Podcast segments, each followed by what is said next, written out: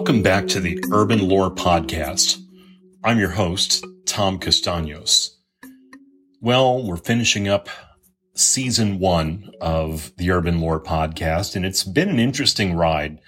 It's it's a hobby, it's a side gig, it's just something I'm doing because I enjoy it. But season two, we're looking to up the ante. We are going to be working very hard to increase the production value of programming.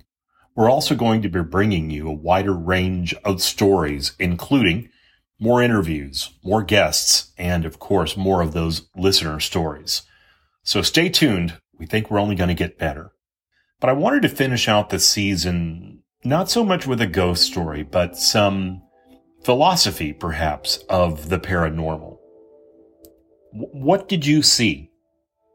What did you hear? Maybe more importantly, what did you feel? These are remarkably subjective questions. Let's start with uh, seeing color. Remember that damn dress picture that was all over Facebook? What, what color was it? What color is a UPS truck? Of course, we know that many of us see colors differently or in some cases, barely at all. But in reality, most people see colors very differently. So many things go into seeing a color.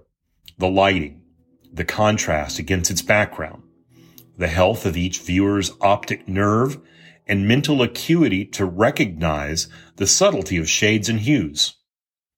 Do any of us ever truly see a color the same as someone else? The answer is no, not at all. We are taught or programmed to categorize colors, but what we actually see may be wildly different than someone else. Sound is no different. Can you distinguish an expensive musical instrument from a cheap one just by the sound? Sometimes, but not always.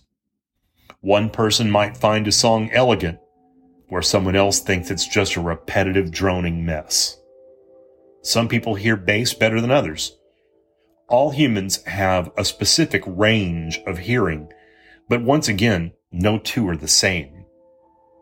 So let's move on to perception. Very clearly, I want to state that these are my undeniably unscientific opinions.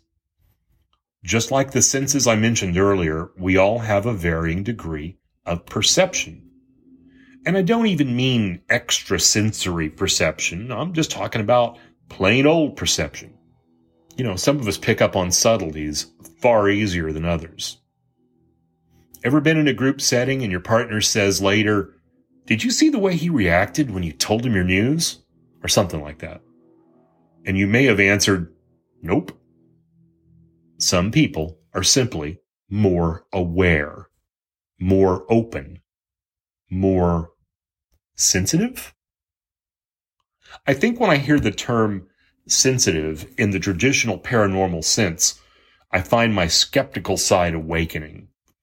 And the truth is, um, I don't know where to draw the line. If you ask me if I believe in psychic mediums or clairvoyance, I'm typically going to say no. Maybe it's more the way we define that. Do I believe in some special magical power? Not really. Do I believe some people are simply more aware and open to seeing and sensing things that others are not?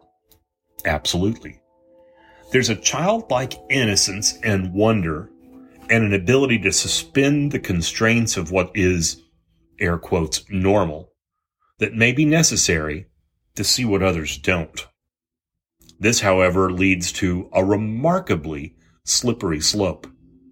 Being too open or even eager to have an experience can likely lead to seeing or hearing exactly what you want to see or hear. This is referred to as pareidolia, right? Or mentally placing a familiar image or pattern on otherwise random items. The best example of pareidolia is, uh, you know, seeing faces in the clouds or shapes. I see a duck. I see a bunny in the clouds. The mind also tries to make sense out of things that appear to have no pattern by projecting something similar onto it. I think simply stated, if you go looking for a ghost, you're very, very likely to see one. That doesn't mean there, there aren't any. I just think we have to be careful on how we try and be more aware. At this point, I think it would be easy for anyone listening to say, I'm explaining everything away. And truly, I'm not. This is as much a question as a statement. What I'd call a healthy amount of skepticism. How do you maintain that? What is a healthy amount of skepticism? Too much skepticism and you become closed minded and nothing is real and nothing is out of the ordinary or paranormal. So can you be a skeptic and open as well? I think you can. No doubt finding that balance is very hard, maybe a true art form. That's why I believe it's a practice art more than a science. And, and I'm going to say right now, when I see paranormal investigations that lean so heavily on tech, on magnetometers and all of these things.